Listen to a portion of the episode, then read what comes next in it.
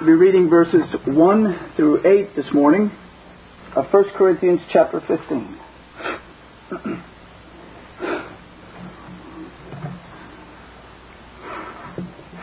Brethren, let us hear the infallible Word of God.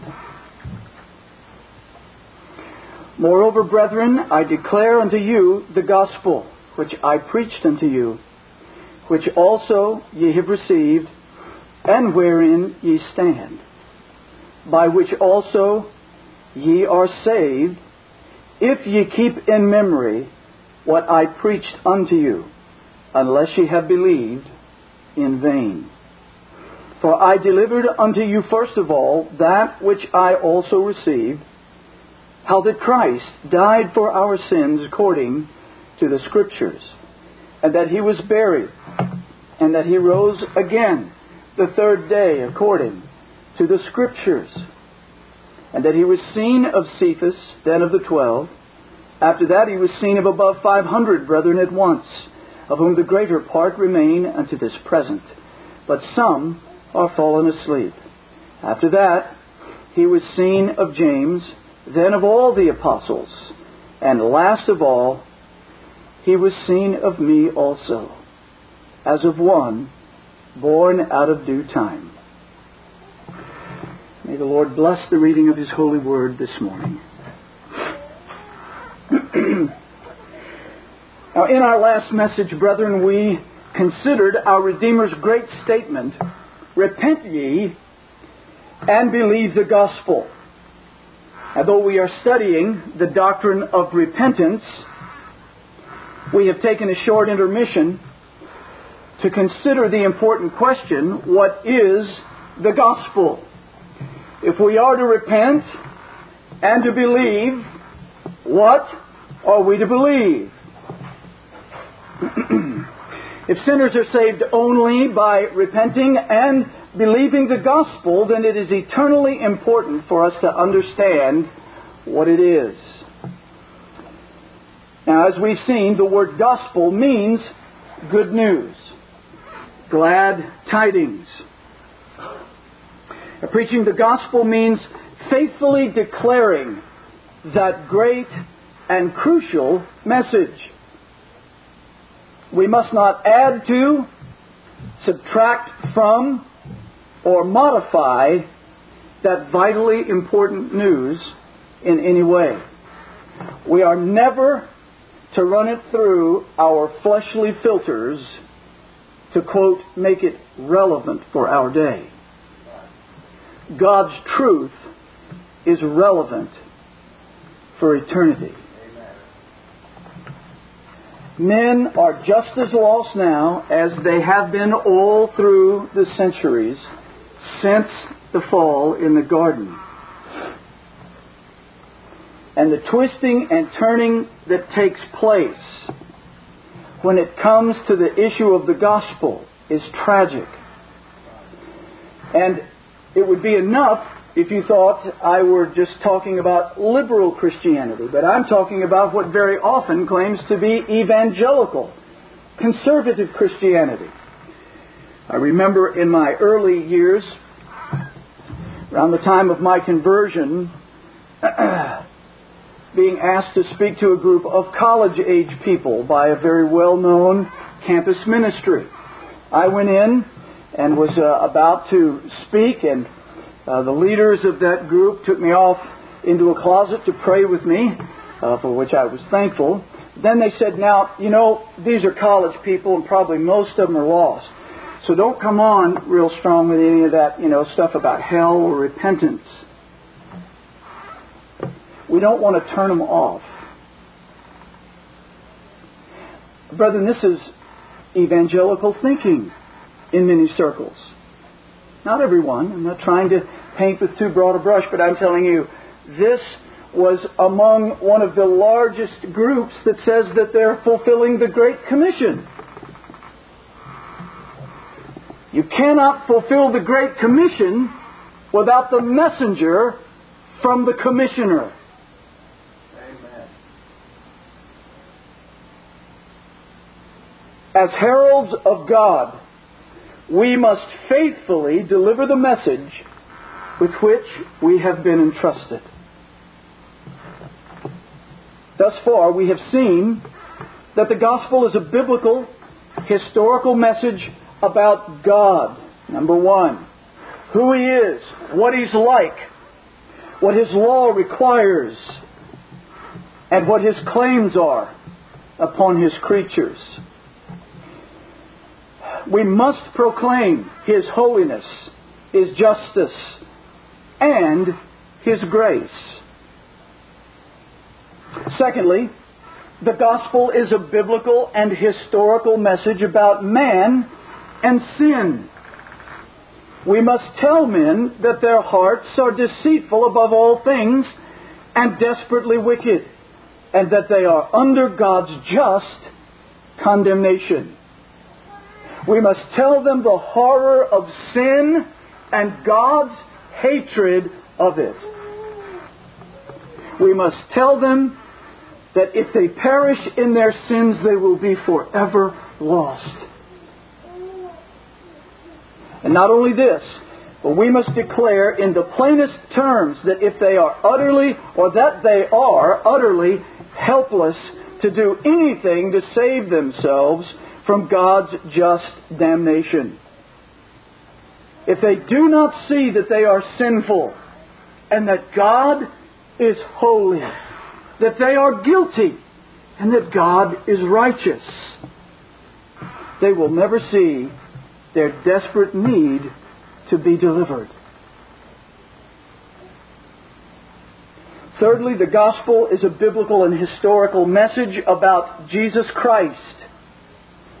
Jesus is the incarnate Son of God, the Messiah, the Lamb of God, the risen Savior, the Lord of glory, King of kings, and Lord of lords we must present him to the hearts and minds of lost men as the only hope for their pardon of sins. Sinners will never truly comprehend the love of God, which is real and, and fairly incomprehensible except by the Spirit helping us to believe it. But they will never understand the love of God except they first comprehend His fury and wrath toward sin.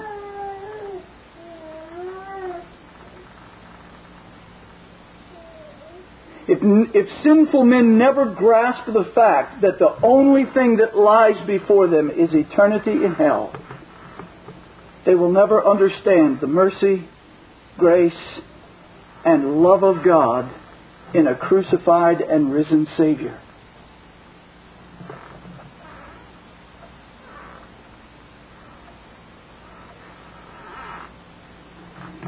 There is good news for the sinner who feels the plague of his heart. There is good news for the man or the woman or the child who senses the depth of his guilt. The God man, Jesus Christ, the Lord Jesus Christ, has purchased full and free salvation by his death and resurrection. By his grace and mercy in Christ, God receives and pardons sinful men if we tell them that they are sinners, it might turn them off. But the Holy Ghost will make those who hear that condemnation and that just appraisal cry out for a Savior.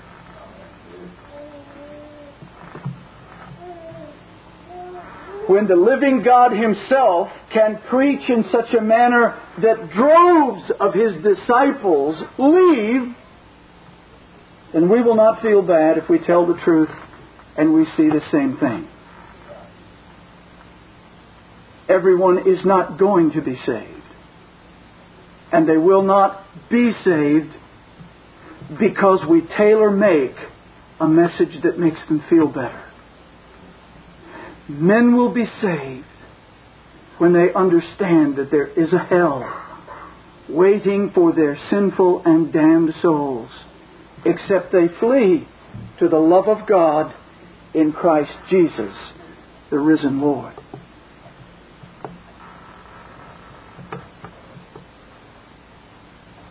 By His grace and mercy in Christ, God receives and pardons sinners. If you don't understand that you're a sinner, the gospel will mean little to you. Well, fourthly, the gospel, as we saw last week, is a biblical and historical message about repentance and faith. We must not only declare God's holiness and love, man's sinfulness, Christ's pardoning grace. We must then summons men to repent and believe the gospel. Gospel preaching is a declaration of what God, the Holy God, has accomplished for sinners through His Son, Jesus Christ we are to plainly and clearly declare that message. And then we are to call men to repent and believe that great good news. If we're not doing this, brethren, whatever else it is, whatever other label we stick on our activity, we are not evangelizing.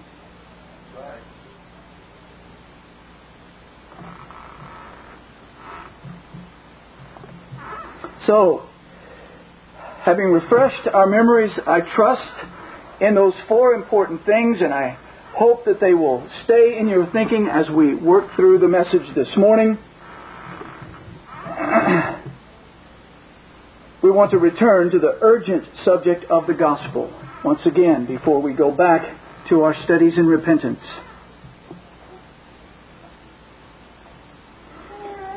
The title of this message is I declare unto you the gospel. Now we want to consider it under three heads. The first one is the message of the gospel. The second is the eternal importance of the gospel. Thirdly, we want to see the fundamental elements of the gospel. Now, I come to this passage this morning because usually when someone who disagrees with us about the issue of preaching repentance, uh, fleeing to Christ because they have come to see the wickedness of their sins, they generally run to this passage to say, well, here's the gospel. Paul says it. Here's the gospel I preach to you. And this is all that you need to tell people. My point in coming to this passage this morning is to say, this is not all that we need to tell people, and it's not Paul's purpose here to give an exhaustive presentation of the gospel. So we want to understand this passage and lay a hold of the gospel that he's setting before us. Now, make sure you understand, you didn't just hear me say that the gospel isn't in this passage. What I'm saying is that all that we preach to men is not in this passage. It wasn't all that Paul preached. So, let's take up the first head the message of the gospel. I will be relying on the hope that you are somewhat familiar with the Epistle to the Corinthians. Because Paul is actually building a great crescendo here to come to this point. The church of Corinth was out of order. And Paul was reproving them and correcting them. Now, having reproved the Corinthians throughout the epistle, for their disorderliness, and having called them to do all things decently and in order, as he closes chapter 14, Paul now brings them back to foundational truth, the essence of the gospel. Now, why does he do this? It is amazing how often I've seen people come immediately to this passage, and I've done it often myself, to say, well, now, if you want a good, brief summary of the gospel, we go to 1 Corinthians 15. That's true. I'm not arguing that. What I'm saying is that if all we do is say, well, look, there's two or three things said here, if you nod your head to that, you're in the kingdom. We are taking our mental scissors and cutting huge portions out of the Word of God.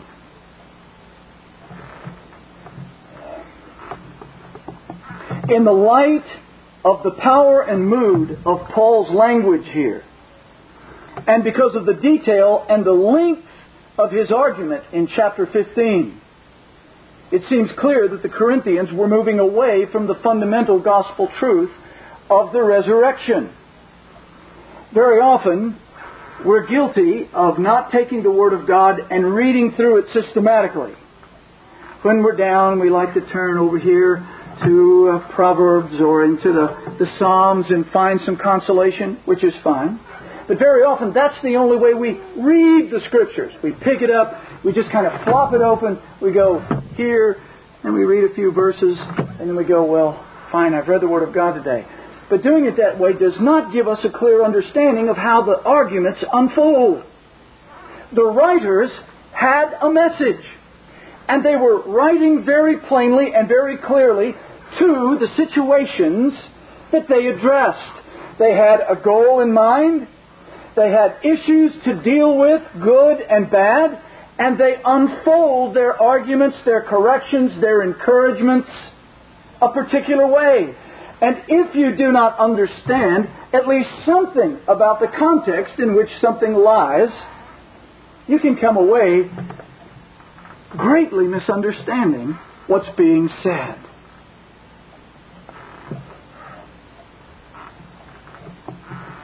I say that to say that Paul is bringing the Corinthians back to the bedrock of their faith in order to reestablish the foundation upon which their professed faith rests.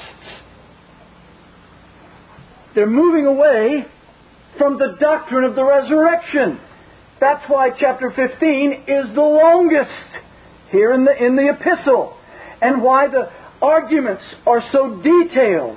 That's why, as you read through it, some of it's a little difficult to read and to understand because Paul is going after wrong thinking and he's making corrections. And the first few verses of this chapter are here to lay the foundation for the rest of his argument. So he brings them back to basic gospel truth. And that, number one, is that the gospel is a message that must be declared. It is a message that must be declared. Look with me. Verse 1 Moreover, brethren, I declare unto you the gospel which I preached unto you, which also ye have received, and wherein ye stand. We want to take up this idea of a, of a message that is declared. And you notice, quite obviously, this very language shows us that the gospel is information. The gospel is information, it's data. Uh, that should speak to our computer world. It's data, it's information. The gospel is a coherent combination of propositions. It's God's truth displaying God's righteousness and grace, man's guilt, and Christ's person and work. Now, why am I laboring this point? Well, because we live in a day and age that utterly hates the idea of doctrine. We live in a day and age where people just want to feel something. They don't want to think. They have to think about stuff all week long. They have to think about problems. They have to think about issues in their homes. They have to think about business. They have to think about what's going on uh, both in the, the business world and their, their world at the house. And they want to think. They want to feel something. Now, there's nothing wrong with the emotions that we have. There's nothing wrong with uh, feeling good things brought to us by the Spirit of God and His Word. But, brethren, the gospel is not a feeling, and salvation is not a feeling. Salvation comes by our believing truth, and it is a message, it comes to us, a message, propositions declared. And this is what Paul says. He's just gone through three chapters correcting them regarding the gifts of the Holy Spirit, and the fact that they're all caught up in these gifts and coming apart because of their pride in them. And he says, I'm going to bring you back to square one. With all of your great gifts, with all of the other problems that are tearing the church apart, somehow you haven't seemed to notice that you are moving away from the gospel message message. It is something that Paul declared unto them. Paul had proclaimed this glorious gospel to the Corinthians, and now he declares it again.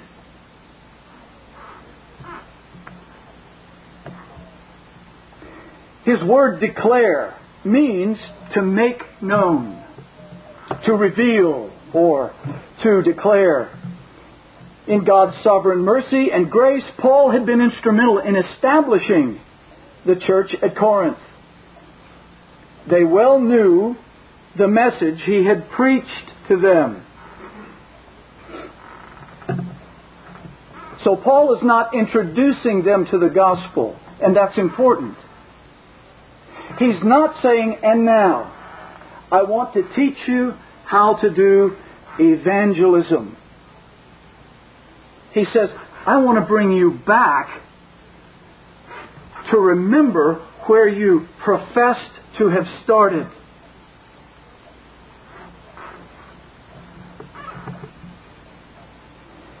The very context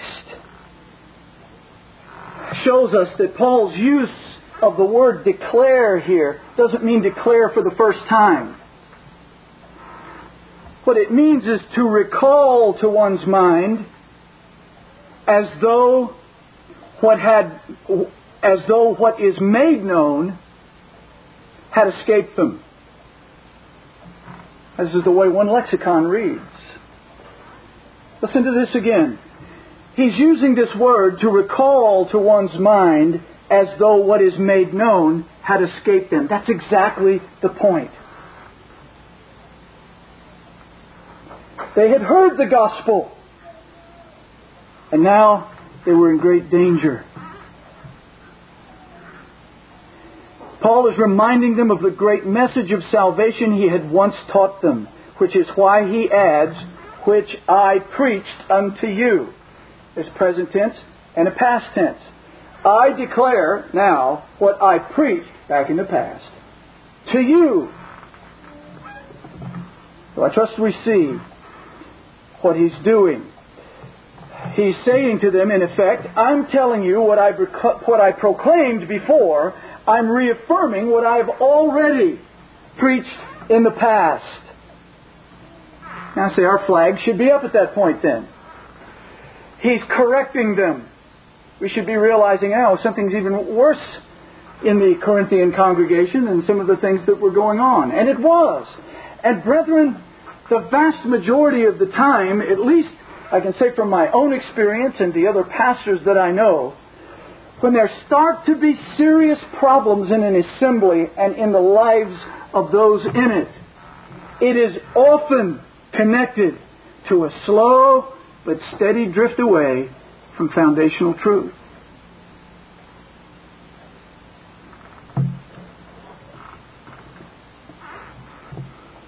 The message secondly, is not only a, a message to be declared, it is a message to be received. To be received. Paul had a distinct purpose in mind when he came to Corinth preaching the gospel. He wanted sinners to believe his message. He proclaimed the gospel having the conversion of men's souls as his goal. Now, he presented Christ hoping men would receive what he said, and the Corinthians professed to have done so. That's why there was an assembly there. The word church means a called out assembly. How were they called out? By the Spirit's work in the preaching of the gospel. A church is a gathering of people who have been brought together by the gospel of the Lord Jesus Christ.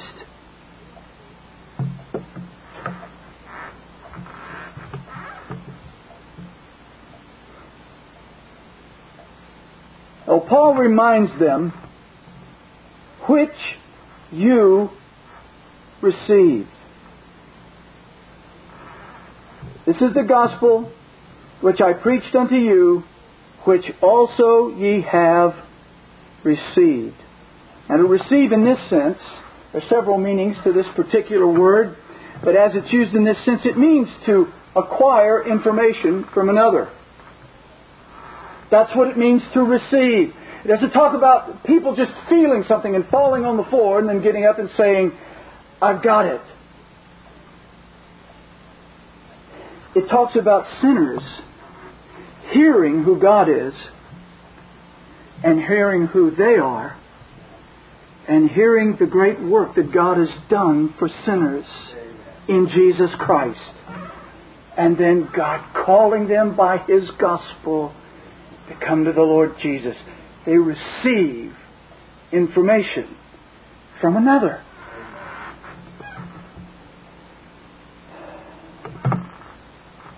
Now, note that word information.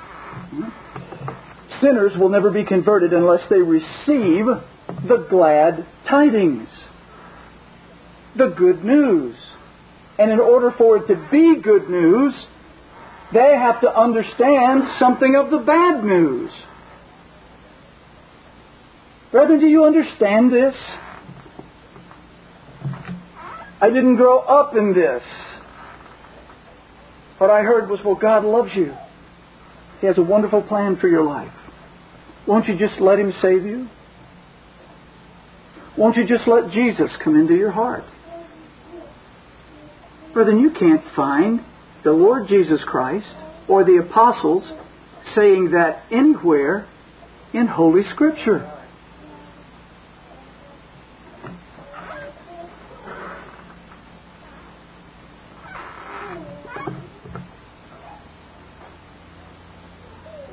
We must not modify the message.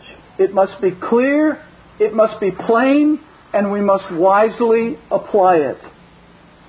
Now, what this means for us is that we must bring to bear God's message directly to the minds of our hearers. We want them to understand what we're saying. And if we're going to say it, we need to understand it. We are bringing God's holy message of deliverance for sinners. It is good news. It's the best news. It is glorious news. It is that by which men fill their souls with the knowledge and the joy of the Lord. It is great news. It's not some little tiny, hard hearted message about a big, mean God. It is about a holy God who hates sin and in his love for sinners has poured out his fury and wrath in his blessed and only begotten Son, so that whosoever believes, believing is synonymous here with the idea of receiving. It is hearing a message and believing it.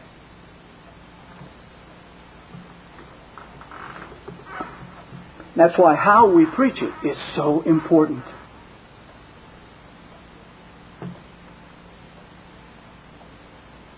We must learn how to take each context and situation in which we find ourselves and wisely present these truths for the express purpose of men receiving it.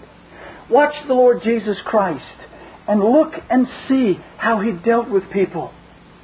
Always differently. There was no canned message. There was no formula about what he was doing. Yet there were certain truths that he always brought to bear. He always called men to himself. Today, we want one, two, three steps so that we can go and say to this person, one, two, three. Okay, you're in, you're not in.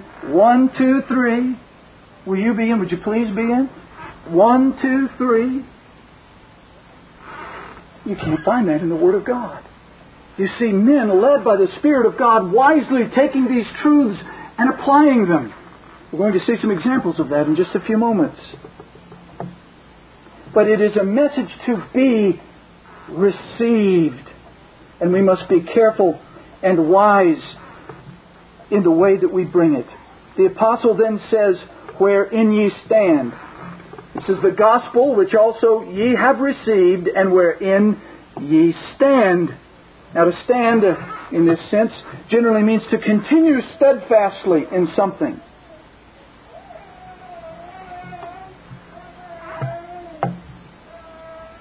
But what Paul is pointing to here is that the, the Corinthians only standing before God relies on the gospel message that he brought him, uh, brought them. What he's saying is, I'm going back. I'm bringing the message to you again. It's been preached. I'm going to declare it to you one more time because this is what you profess, and this is wherein you stand. You have no other standing, quote, before God except as a condemned sinner, except you believe this gospel. And this is why he goes over the fundamental truths of the gospel one more time here. So that brings us to the, inter- the eternal importance of the gospel. We want to consider God's saving power first here. He says in verse 2, by which ye, uh, by which also ye are saved. If ye keep in memory what I preached unto you. Now we discover the reason Paul draws the church at Corinth back to the gospel when he says, by which ye are saved. Nothing so shakes the heart of a minister of God to its core than to see those who profess Christ straying from His truth.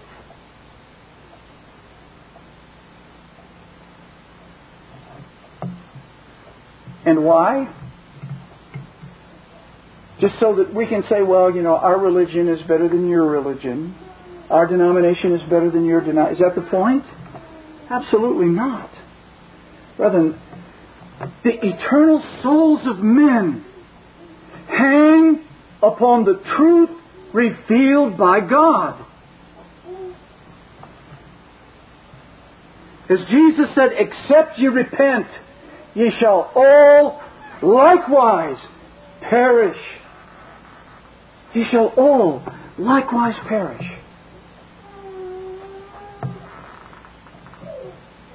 Why didn't Jesus just say, Well, I love you. Won't you just let me save you? This is what we hear preachers saying all the time. Christ never said this. He said, Repent. Amen. If you don't repent, you will perish. And this is why Paul says, This is what I preach to you, by which ye are saved, if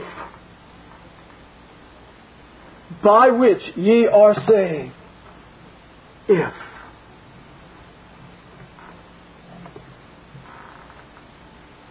Men will die in their sins and suffer the torments of eternal damnation except they continue in the truth of God. Continue to say you believe it and then go back to the, the, the vomit as a dog is only to prove that you never were in Christ in a saving way.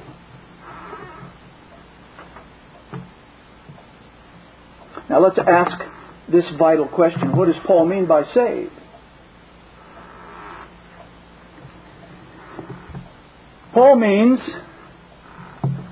that hell deserving sinners are forgiven of every single sin in their lives by faith in the crucified and resurrected Lord, Jesus Christ. To be saved literally means to be rescued from danger, to be delivered from destruction, as we have seen before. Because men are guilty sinners, they are justly condemned in the eyes of God. If they die in their guilt, they will suffer God's just damnation in hell forever. The only escape, the only escape for any sinner is that the God who made the heavens and earth declare him righteous. And how will that ever happen? When a sinner, awakened by God's mercy, repents and turns to the Lord Jesus Christ, trusting Him alone to be His righteousness. And that is why we have to preach what Paul is about to set before them. This was their hope. This is what they had professed, and now they're moving away from a signal doctrine.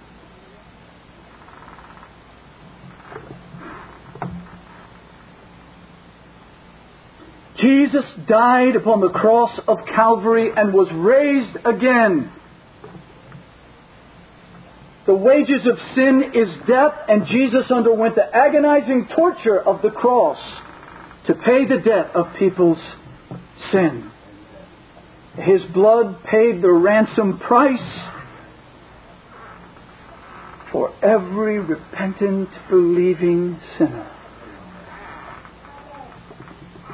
And his resurrection was God's eternal declaration that Christ's sacrifice had been received. Therefore, without the resurrection, sinners have no hope what was happening in Corinth. They were moving away from the gospel.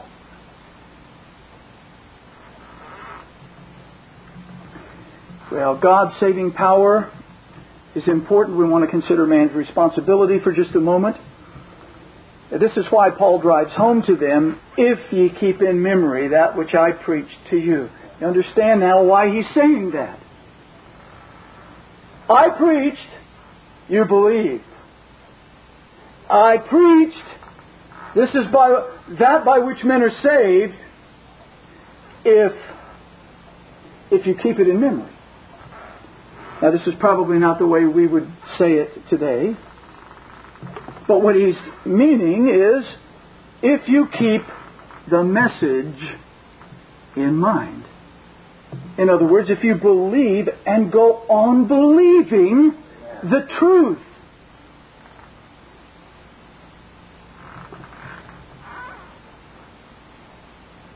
Paul's focal point is to bring the Corinthians back to the most obvious element of the gospel.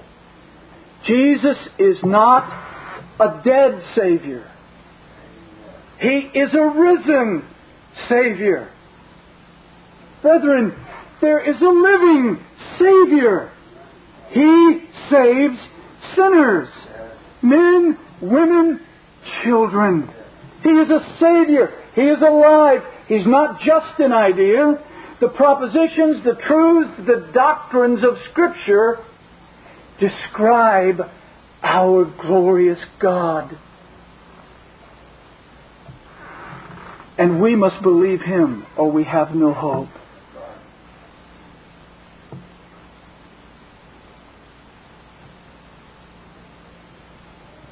Our hope of eternal life is bound up in the resurrection. And far too often today we put the emphasis almost entirely upon Christ's death.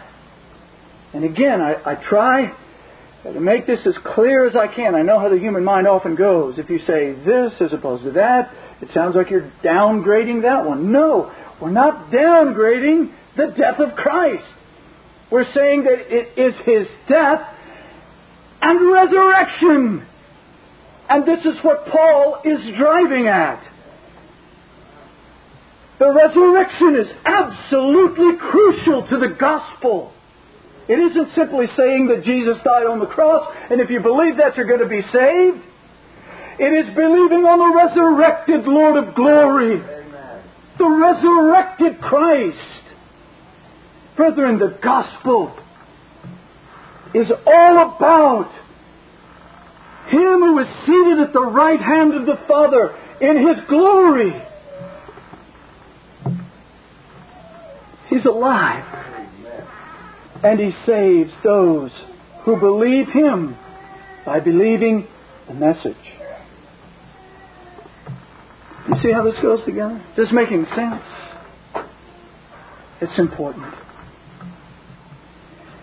You see, without the glory of the resurrection, Christ dying on the cross will mean little, if anything.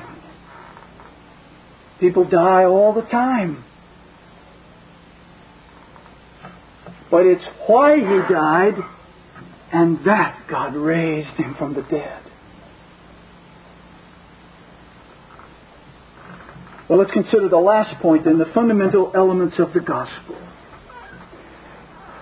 We've labored over these first two verses so that we understand the context in which these things are being said.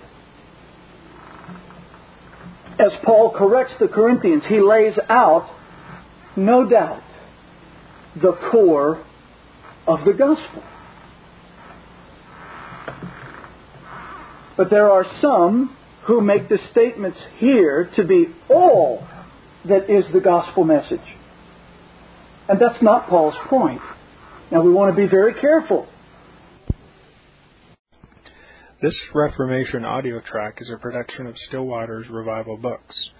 SWRB makes thousands of classic Reformation resources available, free and for sale, in audio, video, and printed formats. Our many free resources, as well as our complete mail order catalog, containing thousands of classic and contemporary Puritan and Reformed books, tapes, and videos at great discounts, is on the web at www.swrb.com. We can also be reached by email at swrb at swrb.com, by phone at 780 450 3730, by fax at 780-468-1096, or by mail at 4710-37A Avenue, Edmonton, that's E-D-M-O-N-T-O-N, Alberta, abbreviated capital A, capital B, Canada, T6L3T5. You may also request a free printed catalog. And remember that John Calvin in defending the Reformation's regulative principle of worship, or what is sometimes called the scriptural law of worship, commenting on the words of God, which I commanded them not, neither came into my heart, from his commentary on Jeremiah 7:31, writes, God here cuts off from men every occasion for making evasions, since he condemns by this one phrase, I have not commanded them, whatever the Jews devised. There is then no other argument needed to condemn superstitions than that they are not commanded by God. For when men allow themselves to worship God according to their own fancies, and attend not to His commands, they pervert true religion. And if this principle is adopted by the papists, all those fictitious modes of worship in which they absurdly exercise themselves would fall to the ground. It is indeed a horrible thing for the papists to seek to discharge their duties towards God by performing their own superstitions. There is an immense number of them, as it is well known, and as it manifestly appears. Were they to admit this principle, that we cannot rightly worship God except by obeying His word, they would be delivered from their deep abyss of error. The prophet's words, then, are very important when he says that God had commanded no such thing, and that it never came to his mind, as though he had said that men assume too much wisdom when they devise what he never required, nay, what he never knew.